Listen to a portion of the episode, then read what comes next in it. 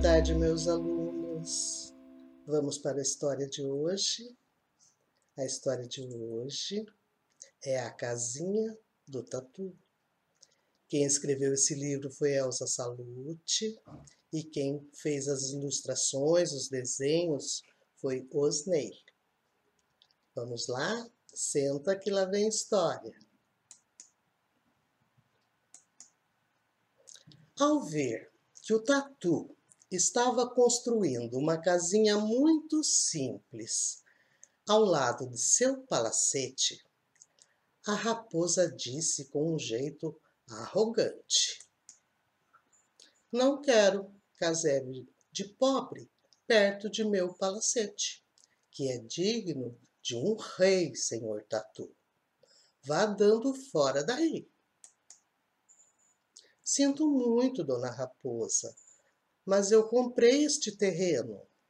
E foi a senhora mesma que me vendeu, sabendo que eu era pobre.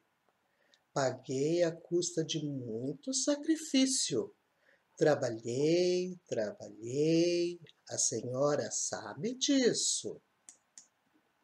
Não sei e não quero saber. Eu o proíbo de prosseguir a construção. Ora, dona Raposa, deixe de ser maldosa. Esta é a minha propriedade e é aqui que vou morar. A senhora não tem como me proibir. Ah, é? Pois então vamos ver.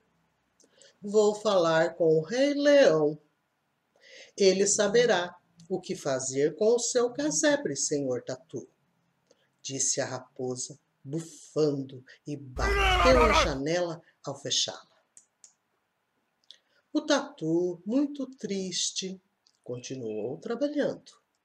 E a raposa, de nariz empinado, pôs-se a caminho da casa do leão, que ficava bem no meio da floresta. O leão ouviu a queixa da raposa, ajeitou a coroa na cabeça e disse calmamente: Hum, então a senhora raposa está morando num palacete digno de um rei? Bem, bem. Gostaria de conhecer seu palacete, senhora raposa. E o leão foi até lá.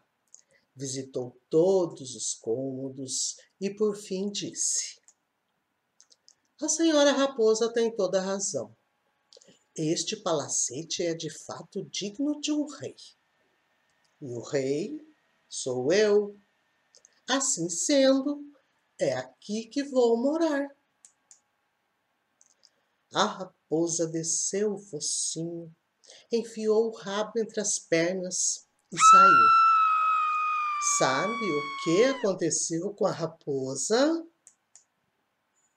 Sem ter onde dormir, naquela noite chuvosa, foi bater à porta do casebre do Tatu.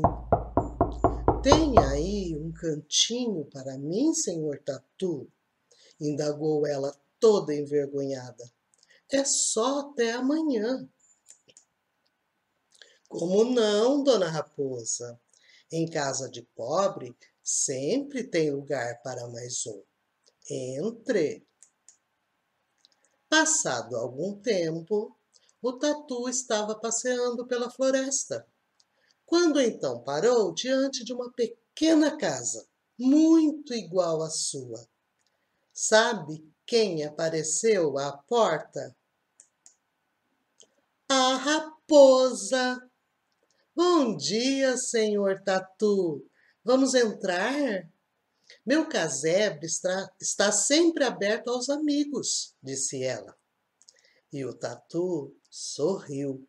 Hum, Dona Raposa está mudada, pensou ele. Gostaram? Entrou por uma porta, saiu por outra. Quem quiser, que conte outra. Até a próxima. Tchau, tchau.